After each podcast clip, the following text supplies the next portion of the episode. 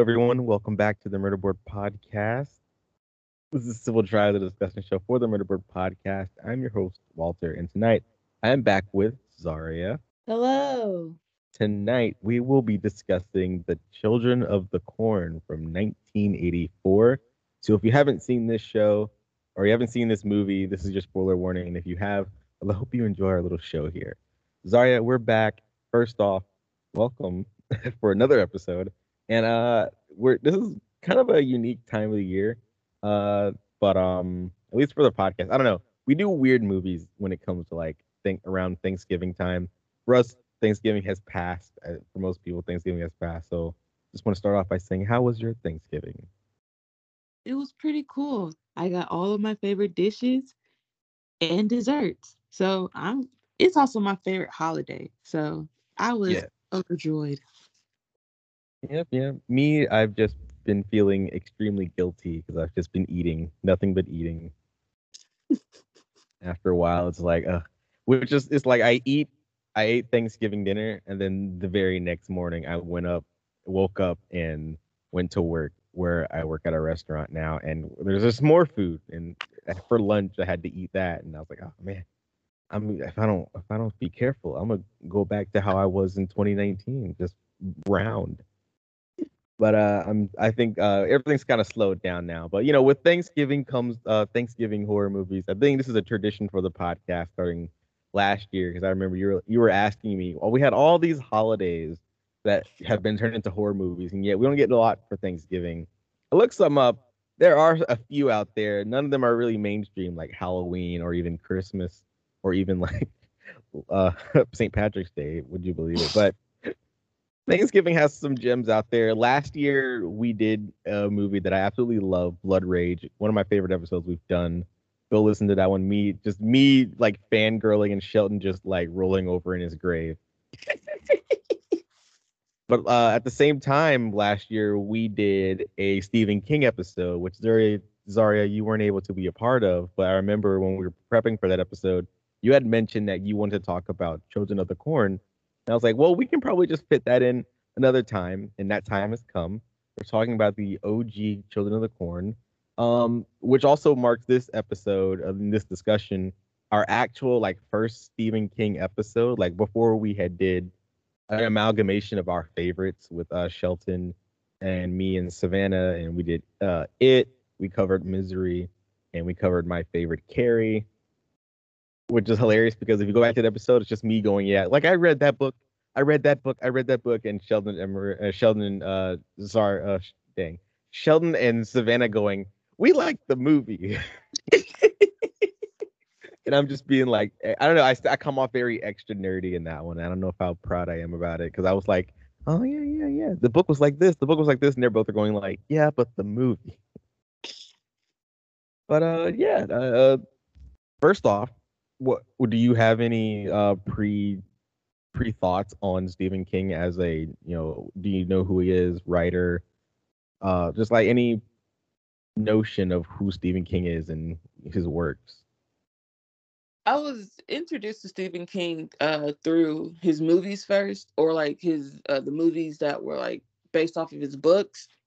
But I don't I haven't read like like um like the mainstream books that he has. Like it was like maybe a hidden gem book. I think that's why I can't remember it. But I just read one just to say I read a Stephen King book, and it's not like I I I not only watching his movies. Like I read one of his books. So Yeah. nah. good good it's nice to have a fellow reader on the podcast I think it is just the two of us that actually oh I mean maybe Roderick may read but then again I don't know but uh yeah, yeah same here I was introduced through the movies Children of the Corn is actually one of the first ones I've seen but I, I'm definitely more familiar with like the 70s stuff, Carrie and The Shining. And uh, don't worry, people. I, I hear you. We are getting to The Shining one day. we'll be we'll be getting to it next year, a little later, but it'll be next year when we get to The Shining. But uh, yeah, uh, I've definitely read some of the books here. But we're talking about Children of the Corn, and so we won't keep this intro too long because there are some very interesting facts about this movie. But my my final question is why Children of the Corn? Why was this one the one you championed, or or is this one your favorite, or you know, why why are we doing Children of the Corn? It is my okay, yeah, it is my favorite. But um growing up, my aunt like refer to me and my sister as the children of the corn. So she would be like, Oh, come on, children of the corn, or what's the children of the corn doing? And then uh I never knew and I like I never knew the reference. And then I was like sat down and watched the movie once and I was like, she thinks I'm a menace. Ah. That's funny. but it wasn't until like uh her son was born that she kind of dropped it Uh, um so like up until like i was eight she um she will refer to me and my sister as the children of the corn. And so it just kind of stuck with me because it was just like oh, okay so this is what this is what uh, she was talking about. Okay she thinks i'm a murderous menace. All right, that is an interesting nickname to have growing up. all right, cool, cool. All right, so we're gonna we're gonna go ahead and take our first break so we can go ahead and get into the facts of Children of the Corn. So here's our first little clip, which is one of my favorite scenes actually. Amos will satisfy him. We need the woman. She'll bring the man to us. No, he must be taken without her. We cannot remove her from this place. It is holy. We will bring the Lord too by using one. Not blaspheme, Malachi. You know not the laws. He speaks them only to me. I think not, Isaac. You are the one who's lost favor with him. He's the God of blood and sacrifice, not ceremony. Lie! Sacrilege! Down on your knees, heretic! Shut your mouth, Isaac. You've grown prideful and apart from us. He who walks behind the rose will decide your fate. So just sit there. Seize him. Punish him. Cut him down. I command you. I am the word and the giver of his laws. Disobedience to me is disobedience to him. Do it now, or your punishment shall be a thousand times, a thousand deaths, each more horrible than the last. They are tired of your talk, Isaac. I've shown them what I can do. Cut the woman down. Put Isaac in her place. we will see how the Lord favors you. No, you dare not, you blaspheme. He will punish you. The jaws of hell will devour you. All of you. No, no. When I say I crack up so hard at that last part, No. See, I feel, I feel, I don't know, because what I cracked up on, I cracked up when they had hit um the little boy in the street. oh, okay. she said, "Oh, they hit a kid." No, it was it was really how his body flew. This movie is full of those, though. They're always just flinging kids around. Okay. Oh, okay. All right. So we're back, and here are just the facts about Children of the Corn. It was released March 9th, 1984, directed by Fritz Kiersch, and a screenplay by George Goldsmith, uh, based on the short story Children of the Corn by Stephen King. The film stars Linda Hamilton, same year as Terminator, actually, uh, Peter Horton, John Franklin, and Courtney Gaines. And the plot goes as such. As physician, Bert and his girlfriend Vicky, terrible names by the way, Bert and Vicky. That's how you know it's written by Stephen King. uh, Bert and Vicky drive across the Midwest to his new job. Uh, their trip comes to a sudden halt when they encounter a body of a murdered boy in the middle of the road. In trying to contact authorities, Bert and Vicky wander into the small town populated only by children, followers of a sinister, uh, followers of a sinister young preacher Isaac. Soon the couple is fleeing the youthful fanatics who want to sacrifice them to their demonic deity. The budget for the film was eight hundred thousand dollars, but the box office was fourteen point six million. Made for cheap and made a whole lot of money. Uh, the uh, and just some bonus facts here. The OG story was um published back in March 1977 in an issue of Penthouse magazine of all places, but was later added to Stephen King's collection of uh Stephen King's 1978 Night Shift collection, uh, which is just kind of like a just like a, a book filled with other books essentially. Um, and then the franchise is actually often titled to be the ultimate cult following franchise. Uh, this is a this is an 11 film franchise based on a 16 page short story. Real quick, I want you to just kind of like let that sink in and then give me your thoughts on that little piece of fact there. Sounds like every uh every paper I typed for school. Take a little bit of notes, but drag it out. man, oh man. This is the longest running Stephen King franchise to date. Out of everything Stephen King has done, this is the one story that has the most sequels and spin-offs to it. Like Say each page is a movie. they really yeah, it like it, they need what six more to get the complete thing because it's six, it's a 16 page short story and they have 11 movies right five. Yeah, five more. And then five more 16 movies for 16 pages. i hope we get that actually Oh my god.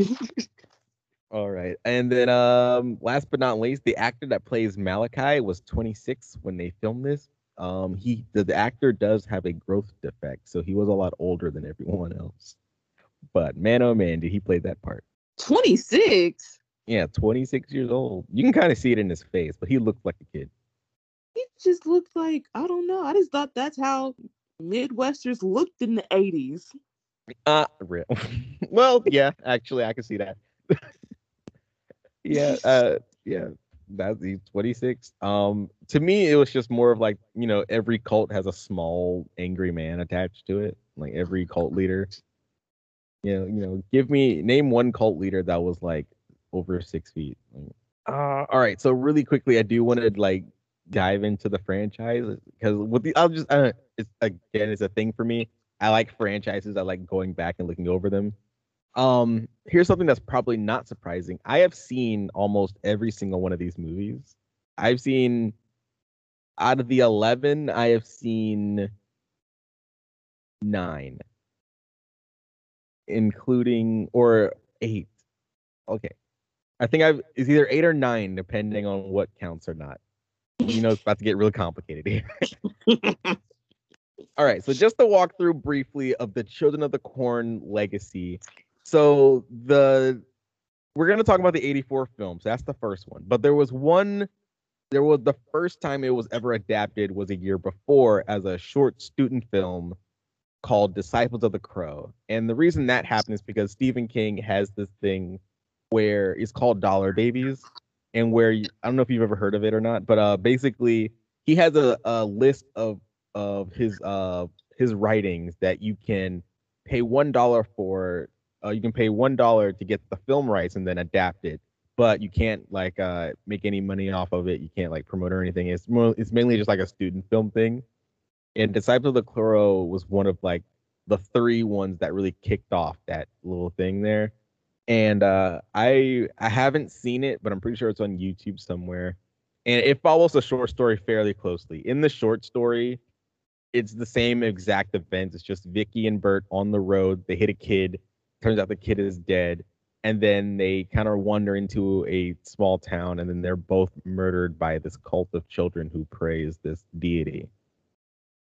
But that's about it. All 16 pages of that.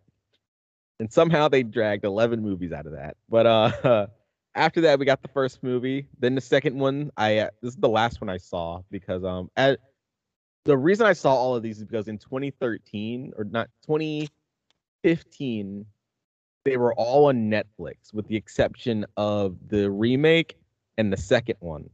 And I was like, okay, well, this is a. I was getting into Stephen King at the time, um, and I was just like, all right, I'll just try it out. And then I just got addicted into watching all of these movies, and I don't know why, because most of them are really, really bad. But uh, yeah, the second one called uh, Children of the Corn: The Final Sacrifice came out in '92. Um, the only thing I remember about this movie is that it takes place like a day or so after the first one, and it's basically like all the kids become orphans and they all get like siphoned off into different areas. But we're following this dude and his son, and they're the ones kind of like I guess finding like the remaining children of the town, and they kind of get terrorized that way. But really, the only thing I remember is a scene where where an old lady in a wheelchair gets thrown through a window. oh my gosh. it that's that's all I remember. Um, then the, another one another one we have is uh, Urban Harvest. This was actually one of my favorite ones out of the. It was just entertaining, but it's basically Ch- Children of the Corn in the hood. Like that's it. they're surrounded by they're surrounded by inner city kids, black kids, Hispanics, and they're just and a, a mini cult comes out of the, the the high school that they're in again, or it's like a it's like it's a high school but also an elementary school next to it. But the little kid, uh, the little main kid in that one ends up becoming like the new preacher, and then like he starts pretty much you know like a cult. He starts eh, bringing in all of the kids in the school, and then is down to this group of kids. It's like no, we have to stop that because that's wrong. but it's it's really weird.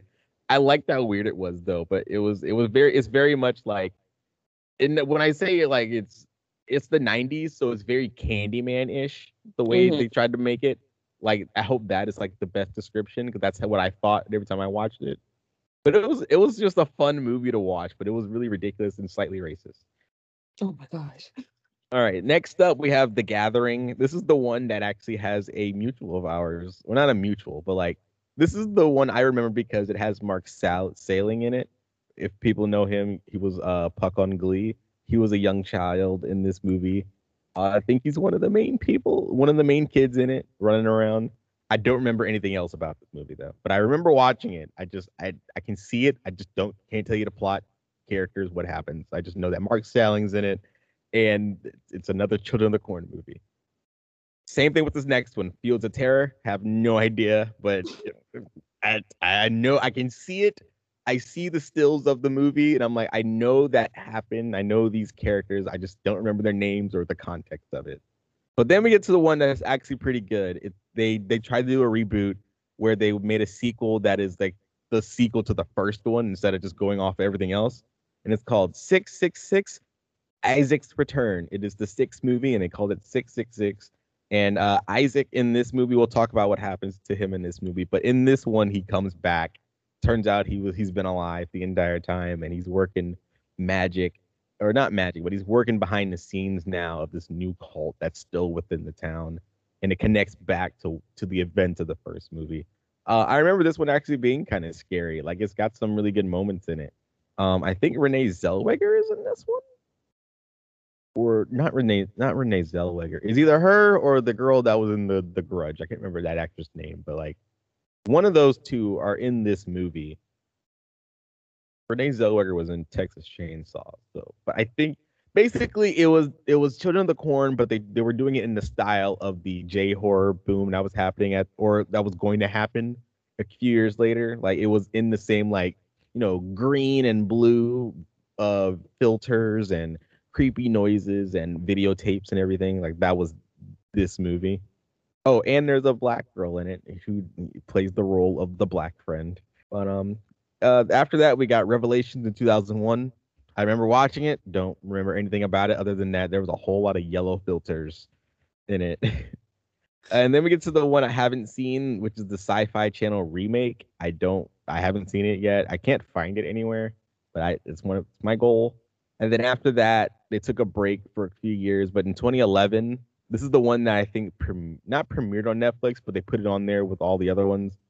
And this is Paranormal Activity meets Children of the Corn. It's called uh, Children of the Corn Genesis. It has nothing to do with the other films, other than I think it's the, it's it's within the same town, but it's different. And basically, the whole movie is like two people.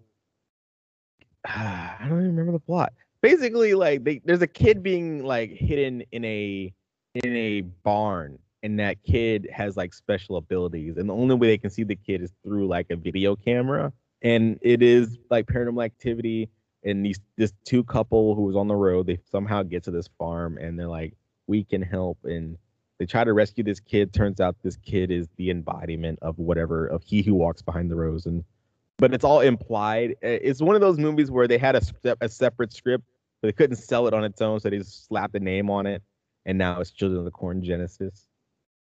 Um, and then another one I haven't seen because it's more recent. We're getting to the two recent ones that have come out, so I guess I've only seen seven. But uh, Runaway came out in 2018, around the same time as Hereditary, actually, but I never saw it. I think it was went straight to DVD. Um, it'll pop up somewhere and I'll watch it because I, apparently I'm dedicated to this franchise. And then uh, the most recent one actually came out last year in 2020. It's a prequel, but it's called Children of the Corn 2020. And it's supposed to be a prequel. I read about it. I remember them filming it. They filmed it at the beginning of 2020 and going into the pandemic, but then I never knew if they ever finished it. But apparently it was out. Apparently it was in some theaters in some states, but um, I can't find it anywhere. But if I do find it, I will let you guys know. All right. Zharia, any thoughts on this entire franchise here? It's a lot of movies for a 16 page story. And yet, still more to go, apparently. so we can get that oh full 16.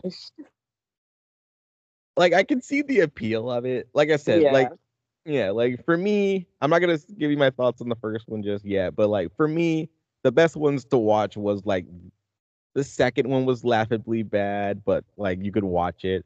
The third one, Urban Harvest, like I said, tad bit dated, racist, very Candyman like, but it was entertaining. And then after that, it just kind of falls off until you get to number six. And number six is actually pretty decent. It, it's just you know it's it just it's the same type of horror as like that the ring but also what halloween was kind of doing with like video cameras and shit and then mm-hmm. after that I can't give you I can't defend the, the franchise any longer.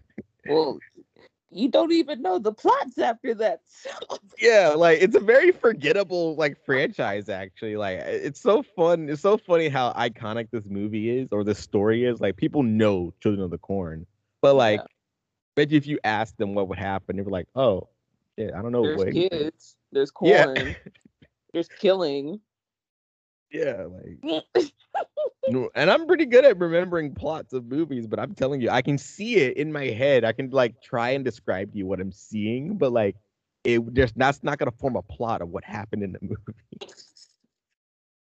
Well, I got some I got some new movies to look for. Yeah, I, th- I know the Genesis. I know the uh, Children of Corn Genesis is on Tubi as well. I don't recommend that one. That one feels like a waste of time. There's a weird truck scene at the end of it too. Like I would go, I would find the other ones before you watch that one. Okay. Yeah, that one don't don't start there because then after that you're gonna be like, well, maybe I don't want to do this. but I'm saying like the middle ones, especially like the '90s ones, are fun to watch. Like I remember those being like decent enough. All right, um, let's go ahead and take our final break before we get into our discussion. Every child is afraid of the dark, the unknown the nightmare. In Gatlin, Nebraska, that nightmare is in the corn. Stephen King's Children of the Corn.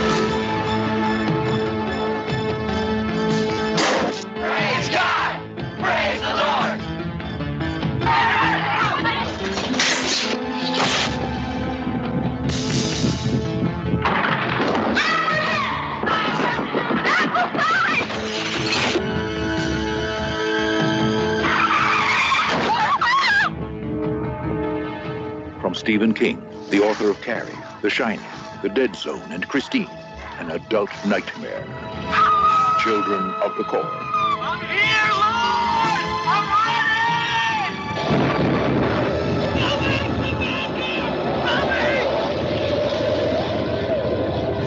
ready! Stephen King's Children of the Corn, an adult nightmare.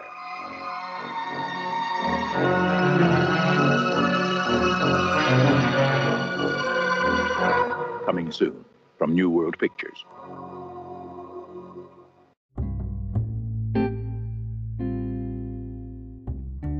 Hey everyone. I hope you're enjoying the podcast. Just wanted to let you know that you can now join in on the conversation as well. If you are listening on Anchor or Spotify, you can now comment your thoughts on the episode's Q&A tab in the show notes. Feel free to let us know whether or not you like the film, TV show, or overall topic, which host you agree with or don't agree with, and give your own take on the conversation. Maybe you saw something we didn't. Overall, we'd love to hear from you. Okay, back to the show. Children of the Corn, an adult nightmare. Like, okay, that was good. So my phone had like cut out. So the first time it said an, an, an adult's nightmare, it was like an adult's nightmare, children, and then it went silent. An adult's nightmare. Children. Children. That's funny. Sorry, uh, now I have to ask you again. Why Children of the Corn? this movie, Adult nightmares. indeed it is. Indeed it is. Okay. Yeah, give me your overall thoughts on this movie. What were you thinking after wa- well, okay, this is obviously not your first time watching it, right? Right. All right. So, what were you thinking this time going into it? What What are your thoughts on Children of the Corn? With my now almost sane mind watching this, Vicky kind of got on my nerves because she could not know how to sit, stay still. He Bert would be like, "Stay here." She would wait like five minutes and then go lollygag, not lollygag, but investigating. It's like, girl, you don't know where you are. I know you're trying to be strong and whatnot, but you don't know where you are. Stay put. For real, for real. yeah, I we'll get into the characters, but like Vicky is definitely like the worst. I wouldn't say the worst, but she was worse some. Yeah, okay, that's it. That's definitely it. Like, okay, so I had definitely seen this movie before. My first time seeing it was when they were all on Netflix that one time. And I was I started with the franchise and just kept going.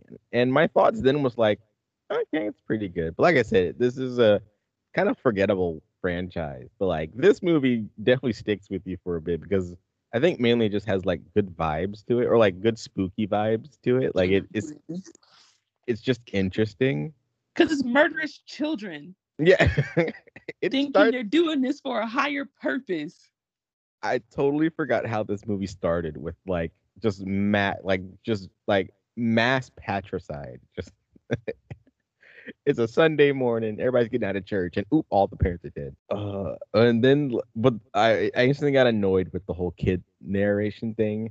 Like I like how they kind of brought it back at the end when it was like it's a story being told, but like little kid narration is kind of worse than normal narration, if you ask me. I liked it. You really you like little Joby going in there like it was Sunday morning. I kind of like, I don't know, like with the child narration, there's still like some sort of innocence to it, especially with the child that's narrating. It still brings like some type of innocence to it. Like these are just kids. I don't know. I liked it.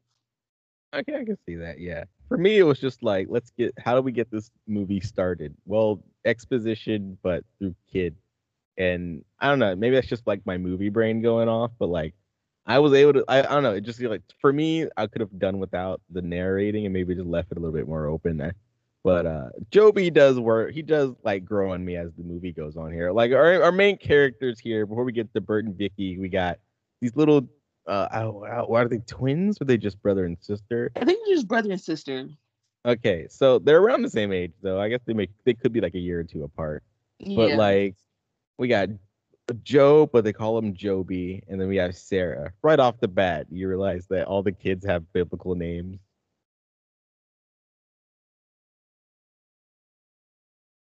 oh my gosh, yeah. Like, yeah. Yeah. I'm over here. I'm over here like replaying. Like I'm like, yeah, Malachi's in the Bible. Oh, there's Sarah. Job is a whole Isaac. book. And Isaac, yeah. Crazy ass uh crazy ass Rachel at the end there in the Oh car. my gosh. Rachel, uh I forgot the older kid's name, but I think his name was like A- Aki or not Aki. That's that's Gossip Girl. Uh, Amos. Amos, uh, yeah. Amos. yeah. Yeah. Yeah, and uh even Joseph, who gets hit, who you know, who gets hit by uh Bert and Vicky. Poor Joseph, man. Poor Joseph. He, But yeah, go ahead. say? He just wanted to be free of the cult. He was. He. he- I don't think he was part of it. Was he part of it? I don't think he was. Like, cause So- um, about to say, cause in the beginning, like they didn't really. They still had like the non-believer or like the non-cult member kids, but within the three years, they like killed them off, and Sarah and Job were the last ones only because of Sarah's ability. Yeah, yeah. They're very they have very strict rules here to with kids. I was like, oh wow, kids following. But that's cults for you, though. Cults like Yeah, I'm about to say, yeah, cults always have had like um very strict set of rules, like as far as like you being in it. So like once you're in it, you're like in it and you can't like um leave. Like they'll be like, you don't like it's your free will to stay here, but you know what happens if you leave. That's kind of like that's really how they are. And this is like, okay, well, I'm gonna just stay. I don't want to die. Let me just stick around. Let But me yeah, just stick around. You're, you're totally right. Again, like my favorite season of American Horror Story is Cult. So like that all interested me a, a lot. But when you bring it down to the kid level, it's like I'm I'm surprised they all have the attention span for it. it. Is my thing.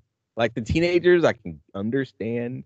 It would as I mean they do bring it up in this one between Malachi and Isaac how teenagers or preteens would listen to this eight year old, but like or at least nine, I guess I'll give him that.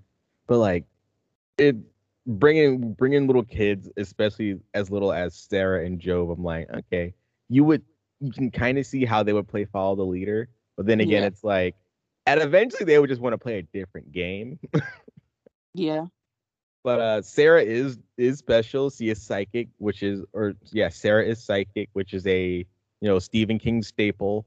Most of all of his stories have a psychic child or a psychic person. They're usually uh they usually represent uh like innocence is what that is. Innocence and curiosity is what that is. Well, when it comes to Stephen King and a psychic person, I mean sometimes they're evil. Um like I think in it, uh what my one of my favorite Stephen King characters, like it's kind of hinted at that Henry Byers has some kind of psychic connection uh with Pennywise, which is kind of it like elevates his evilness. Meanwhile, you got the other characters who are sort of psychic with each other. In The Shining, it's Danny, this little about the same age as Job and Sarah would be, about like, you know, oh, a six or seven years old. And Danny is this super magnet, as they call him in The Shining, for like the psychic abilities and ghosts and stuff. So like even you want to bring up Carrie, although Carrie's abilities didn't kick in till puberty. But same thing. Stephen King has a whole lot of psychic children in his stories, and you can find them almost anywhere. Any story ever, there's some kind of psychic thing going on. And it, yes, all the psychic things, or like Sarah here would be considered. She she would have considered. What am I saying? She would be considered to have some level of The Shining because that is what he calls the the psychic thing there, which I liked it. I liked Sarah and her little drawings there. I, I like I like that. She was she was very good at drawing. She was, but then she'll be like, I drew a picture of you. And like you're getting stabbed by the children. Yeah. Like she'll be Like- so happy of her work. But then- it's like very murder it's a very murderous scene. it's like the worst omen ever, or the worst warning ever, really. Yes. You're gonna die in there.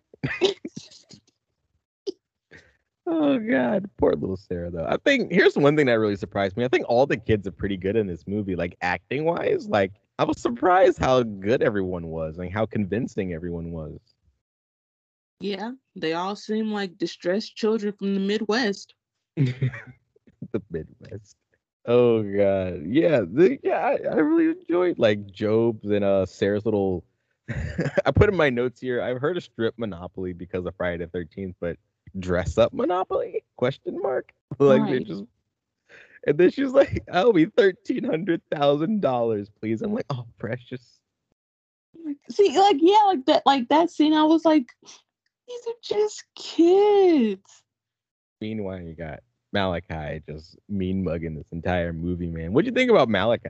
Like he, at the, in the beginning, he was just kind of there, but as the movie went on, I was like, oh, you actually like to kill and stab, and you must like blood because yeah, all this killing, mm, y'all don't need that many sacrifices.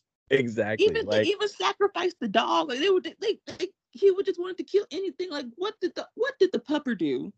Yeah, like that. Oh man, that whole dog scene and the uh, the the mechanic guy. I was like, that's a that's a whole like sitcom we just missed there between those two. Honestly, like, yeah, we live just outside of town of murderous kids, but we still keep the gas on. Me and Mr. Whiskers here, or whatever the dog's name was. Um, but yeah, I I like Malachi. Sarge, I think. Barge. Barge was his name. Sarge. Sarge? Sarge. I don't know. It doesn't matter. He dead now. It doesn't matter. But like, yeah, like uh, this has a great setup. It's, it's one of those things that uh Stephen King is kind of well known for, which is I don't want to say high concept, but just kind of like things that no one else would ever think of. Like it's a cult in a small town, but the cult is children, and they worship like, like this whole movie is just basically kids worshiping a giant cornfield. But like still, and it's it's still effective because it's still very creepy. Like the town is completely abandoned. We were on, you know, we did Silent Hill. We were talking about how like we wanted more of the the vibe from the actual town rather than all these Yeah. monsters running around. Right. And this movie gets that right completely. Like this Oh, is yeah. like you know this whole movie could have is them just walking around looking at this like dried blood like all over the walls and stuff and like it's just it, it's just an interesting vibe to, for this movie to have and just be littered with children everywhere. It's like oh man that is that is a that is an adult nightmare. Bring it back to the tagline there. Um but yeah i liked malachi. He did he is your basic psychopathic stephen king character. Um his his lips were almost as terrifying as his face because his lips are just all over the place in this movie. But he knows how to throw a knife. That was in that was in that was insane. He's just throwing knives all throughout this movie. Yeah. Yeah. but uh yeah we mentioned joseph earlier. He kind of kicks the plot off. He's planning to run with um with uh joby and sarah and he's like i can't take you guys with me but you have to watch out for each other and watch out for me. And he immediately gets caught running with the suitcase. First off kid if you're gonna run away you don't leave the suitcase or at least get it packed smaller So My sure thing that is, there was one time I wanted to trip Joby because he was like, because Joseph was like, make sure no one's behind me or make sure no one's looking. No, he yells across. We gotta be so quiet and secret about this, so make sure no one's looking. And then he just, yells at no one's looking. Oh man, that was funny. Joe was just yelling throughout this entire movie because at the very end, like they're they're doing the whole firefight thing, and they do that. He throws them all. He throws them all. The what is it? The Molotov Molotov talk, whatever the fucking cocktail is called, Molotov cocktail. Yeah. and he misses, and then he brings it back. And he says, "Throw it right this time." I'm like, "Oh, this kid here." Yeah, I do, uh, but yeah, but that was the only time I was upset with Joby. I'm just like, dude, really? No one's looking. Like, basically, you could have just like put on the police sirens at that point. Honestly, Defeated the Do- whole. horn, something, have a cowbell. Hey guys, he's running away. Don't look over here. Oh, look over here. No one's escaping. He's escaping. The killer is escaping.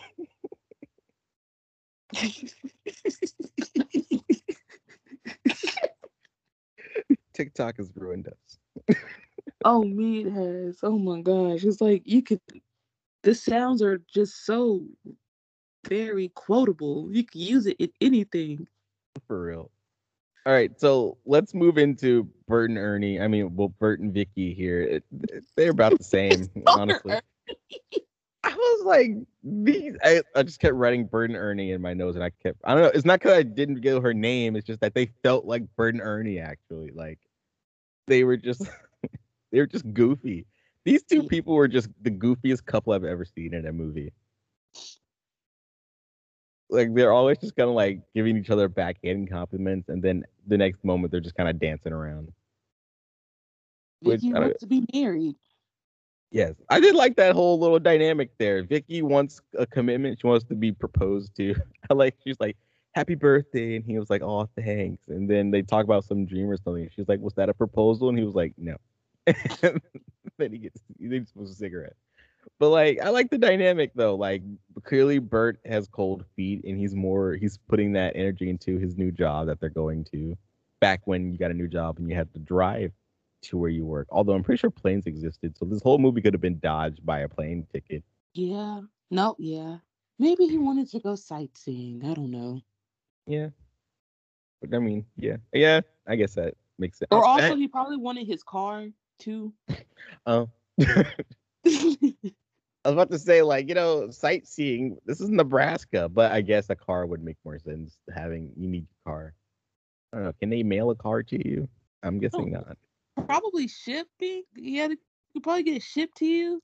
It won't just come in the mail like your car is here or like you just UPS pull up. I don't know. I don't know how it works. It might like it might get shipped to like a car lot and you pick it up. Maybe I don't know. Okay, but that's gotta be hell. or you just buy a whole new car. True. I mean, he is a doctor now, that they say in the movie. He's a doctor, a physician. I think it would have been really interesting if he was like a pediatrician, though. That would have been that would have. I don't. Maybe that's on the nose, but if I were directing or writing, I would have been like, let's make him a pediatrician. Draw some parallels here. Yeah. Yeah. I mean, those kids got to be sick. They, I mean, do they know what to do? They just cut up people on the 19th birthday, so I doubt it. Oh, man, that scene. That scene is so funny, but like so awkward because it's like this man is bleeding from his chest. Meanwhile, y'all are arguing across this church. And then we got crazy ass Rachel trying to demand everybody to sit up. It's, it's like stand up, now sit down. Sees him, and she's just yelling all just over the as place. bad as like Malachi and Isaac. Yes, I wanted more Rachel in this movie. Honestly, Yeah, she. I mean, yeah, she's. Yeah, she's not in it as much. She kind of shows up halfway through, and then she's like steals the show. She's just insane, just like stabbing folks and everything. She was ready to drink that dude's blood too.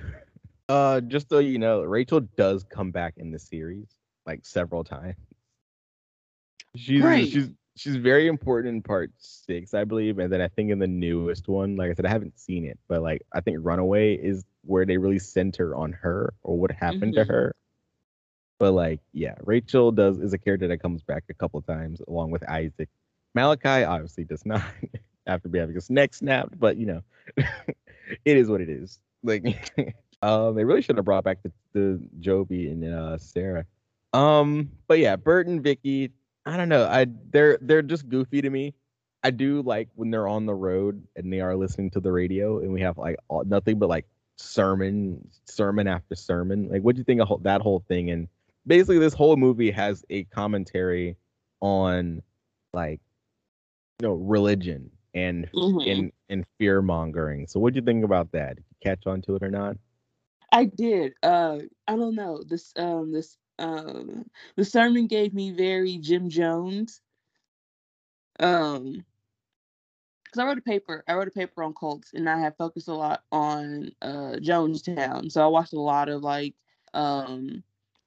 I had watched some sermons uh, uh, that he had. I watched some documentaries. I covered some of his sermons. I covered um, um like what he did with his cult and everything so this move like the movie especially that sermon that they kept uh listening to or that kept that kept popping up um it reminded me of him because that's like um kind of like how he sounded and like that's how a lot of cults that use religion to get the people that's how that's kind of like how they sound. Like it's very weird like it's it's always been weird how religion is used to make people believe a certain thing or go with how you want things to be or go with like your ideals and whatnot um like it's very weird how people manipulate religion in certain ways to benefit their ultimate means and goals Yeah. I had the same exact thoughts. You you nailed it on the head there. This is an interesting study on that. Um, but yeah, I, I I I like how they. I think they did it in a very classy way. They weren't overbearing, but they also didn't pick a side, and so they were just really. I mean, obviously they're on a you know not on the side of like fear mongering, but they're giving both points.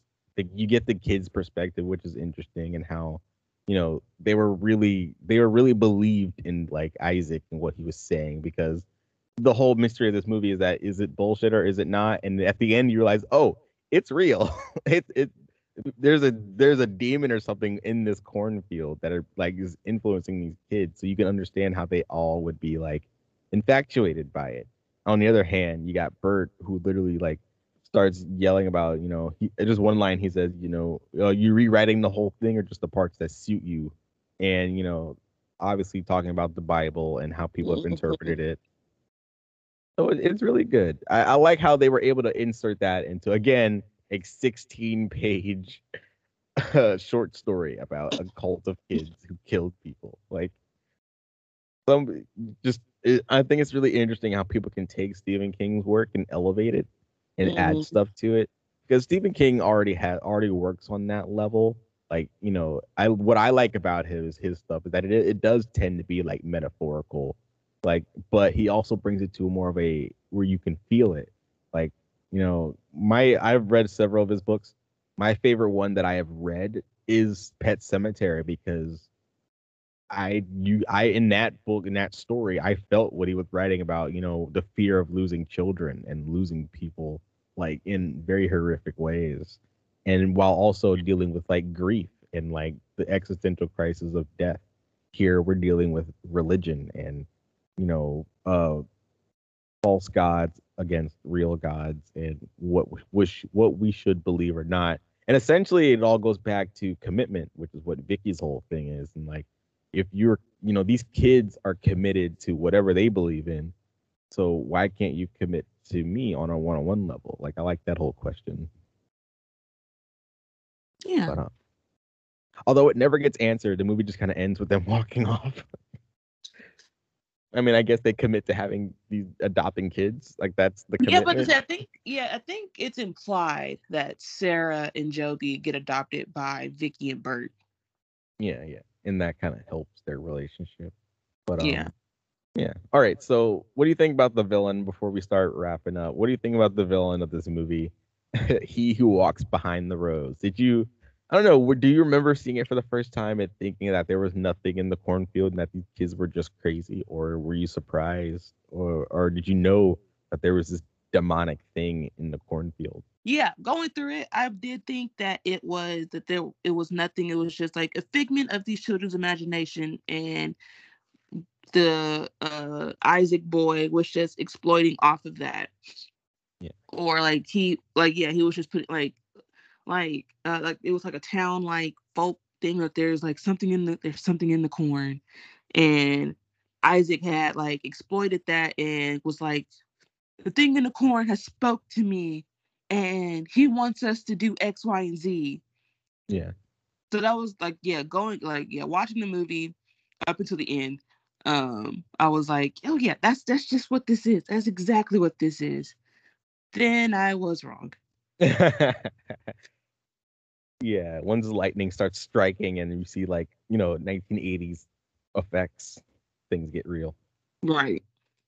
Yeah, I remember thinking when I first saw it, like, because I was into Stephen King at that point and knowing that he can kind of use, he can kind of cheat sometimes by saying, like, it's both supernatural and psychological. You know, for some, like, for me, that's what I absolutely loved. I didn't Mhm. realize that until later on. Like, when I first watched it, I was like, well, that feels kind of cheap. And so I didn't then, like, get into, like, like, you know, as I developed my own, like, taste for movies and especially horror, I do like when you can balance and mix the supernatural with more psychological things. Again, Pet Sematary does that excellently. Not the the recent remake, but like the the book and and somewhat the original movie, somewhat. But that that definitely that book, but also like The Stand and Christine, they also kind of touch on even The Shining. The Shining is like the biggest example, and Carrie. They all kind of mix that whole psychological, and I guess it does it too that's all Stephen King does. Just mix the psychological with the supernatural, and thus it it for me it becomes something much more.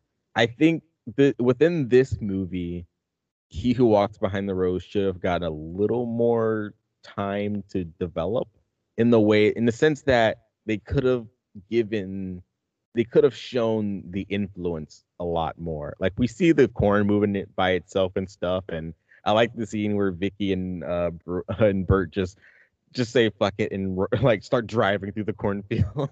like you know, when there's no roads, we make one and fuck the corn. But like I would have liked to have seen the corn like have more influence. Maybe they start influencing how Burt and Vicky act, or they maybe you do see something happening between Malachi and Isaac and they're clashing in a way. And or even put it to us, Sarah's, you know, Sarah is honestly just like a plot point in this movie. She's there to keep things going and for us, you know, she's used for foreshadowing. But like I would have liked to have seen like maybe Sarah is also able to communicate with the corn. Like That's, that- I think that would have been really cool since she is like the psychic. Like Yeah. have her like like have like an actual interaction with the corn. Yeah. I would like, you know, uh, again, Stephen King is just really interesting and really get into. But like, um, if you if you ever heard of The Stand, or you know, people out there, if you ever read The Stand or watched The Stand, uh, I recommend definitely checking it. If you have Paramount Plus, definitely check out that series that came out earlier this year or last year. It- you'll, I mean, there's a lot of divisive things about it, but if you want to know the gist of The Stand, definitely watch that little mini series. Uh, but like in the stand you have like uh, the evil force versus the good force i would have liked to have seen a version of that with sarah and maybe she is this good figure this good supernatural figure that can go up against this bad supernatural figure in the same way that you know mother abigail or you know in the series it was whoopi goldberg and then you have um randall flagg or uh alexander skarsgård as these two figures and they have like it the stand is very interesting in that way. I think you could have done the same thing here even especially with sarah being a little girl. Like that would have been really cool. Yeah. but, uh, it sounds like that uh, i need to make at least six one of these six movies that, that needs to remain here. Like, you know give me a budget. I'll remake children of the corn um but yeah uh i i like i like he who walks behind the rows he's just creepy enough for me Yeah. I like when he possesses Isaac too. Like after the the whole turning on Isaac, like Malachi gets enough followers on his own, and they all just turn on Isaac. I love that scene. And then when he comes back and is like, "Oh, Isaac, you fuck," or "Oh, Malachi, you fucked up," like like, that. oh, you in trouble now, boy. Yes, I love that part. That is my favorite. Like Isaac is possessed, and he just says, "All right, we're done here." Burn the cornfield. Um, anything else you want to say before we uh, end here? Anything else you want to bring up, talk about? I think we covered everything. Yeah, we covered most of it. Uh, this is a very simple movie. It's one of the most. This is one of the more simple Stephen King stories. Again, Yeah. like, like you know, it gets very complicated, and Mhm. Pet Sematary also gets very fever dreamy-ish. Yeah. But like this is one of the Like even The Shining gets kind of complicated, but this is definitely one of the more simple ones. Again, 16-page short story, but like a lot of Stephen King short stories even get very complicated. Like I know, um, uh, what's another short story? Uh, I like a lot of uh, like even Stand by Me is a simplified version of that story. That like that, that's a that's a very complicated short story about a couple kids looking for a dead body. Um, even Shawshank, they kind of dramatized it more. But like this is definitely one of the more base level, simple. Like again, it's it's a movie about a cult of children that worships a cornfield. But I still think that it's still like is even though it's simple, it's still like a very easy scare. Especially if like watching it younger. Like it's not like ah, but it's like, ooh, Yeah, like it's creepy. yeah, that's the Like, I don't know why creepy didn't come out. That's what I was really trying to say. It's still creepy enough for a simple like even though it's simple, it's still very much so creepy. Yeah, like this movie definitely pervades. Like if you just think about it for like you know, say you watch this movie and then immediately take a drive, like you're gonna be like, oh my god, like you're gonna get feel chills a little bit. I mean, where I go to school, there are a lot of cornfields. So yeah, I, that's what I like about it. All right, sorry, yeah, let's get to it. So do you recommend Children of the Corn? Yes. Alrighty. And I, you know what? I was unsure if I was going to recommend it or not, but yeah, I do. I again, this is a movie about a cult of children who worship possessed corn, and for some reason it works. But I, I it's enjoyable and I think it's recommendable. It's eh, it's a simple story. And that for me makes it a basic recommendation. It, it still works as a horror movie, and I I think this is this is a movie that I would put on for like you know people who want to start getting into horror movies, especially Stephen King. Like this one is like the first one I would pull out. This and Carrie, like those are the two. I think putting I think uh putting it in front of people is a little too deep water. Like that maybe a little bit too too much. I'm about to say there are some people who watched it like when they were younger and are still traumatized by clowns. Yeah. Like that's what like it like for I have like a bunch of friends where their root the root of their clown fear is because of it. And I have a cousin um who's scared of like the sewage drains because of it. Like that movie is traumatizing if you watch it too early. yeah, like both versions too. But uh Yes. Children of the Corn, I feel like it's it's right there. If you want to start getting into horror movies, this is one of the ones I would pull out. If you want to start getting into Stephen King, this is definitely the ones I would pull out together. I usually say like Carrie is definitely the perfect one because it has all of Stephen King tropes in one movie and it Mhm. works. But like definitely like this is a close second. Like this has all of it and a bit more subtext to it. Um, as far as the sequels go, like I said, you can rewind the podcast, listen to what we said about that one, but like uh, they get kind of mucky there. Like it gets kind of. Eh. But um, I would love to see a remake. Actually, I would love to see like a big budget remake of this. I don't know why they haven't done it. It's just been a lot of straight to DVD like sequels and stuff. Yeah. But like they need to give this concept the it treatment, or even like put as much effort as they did into the like you know the Pet Sematary remake isn't good, but they had a lot of effort into it. mm-hmm. So I feel like this this could definitely still work. So whatever you do, don't give it the Blumhouse though. I'm tired of Blumhouse movies. But like give it to just like someone else. And they would like give it to A24. They'll make it. I mean, I mean that's maybe too far. Give it to somebody and they I think they will make a good version of this movie. Because this could still definitely work. Oh, yeah, Especially definitely. yeah, if you make if you make Burt and Vicky younger, like that's terrifying because at that point they wouldn't have their phones and, and you know I don't want to be that guy, but like you know no technology and you're surrounded by like kids. oh boy. All right, Zharia, thank you for another fantastic episode. I actually really enjoyed talking to Children of the Corn. I want to talk more. Maybe Thank we you will. for having me. Yeah, yeah. Maybe we will do those sequels. Who knows? I'm down to watch them. All right. Uh, thank you guys for listening to another episode of the Murderboard podcast. Oh, oh, last before last thing before we leave, I, I try to make a habit of doing this because I know um, a lot of people like to keep up with like schedules and what we do, and I don't always post them. So next time on the uh, civil trials episode, we are nearing actually our season uh, finale. We're almost done with season three. Zharia Oh my gosh. We another season in the bag. Uh, I I do feel bad because I never got to to do a story for this season, but I'm I'm planning on making that up next year. Um, but we are nearing the end. We I think we are in our final three episodes of the podcast actually in Oh December, gosh. and then we won't be coming back until mid like mid to late January, like January twenty something. Like it'll be around the time Scream Five comes out, but we won't release that episode until like a week or two afterwards. Like we're definitely going on a big break after uh after December 18th is when our last episode is. Okay. Uh, yeah, yeah. So we're so guys, yeah. Enjoy season three while it lasts because we're about to end it. Um, we're in our final three episodes, starting next time, next week actually, uh, in December.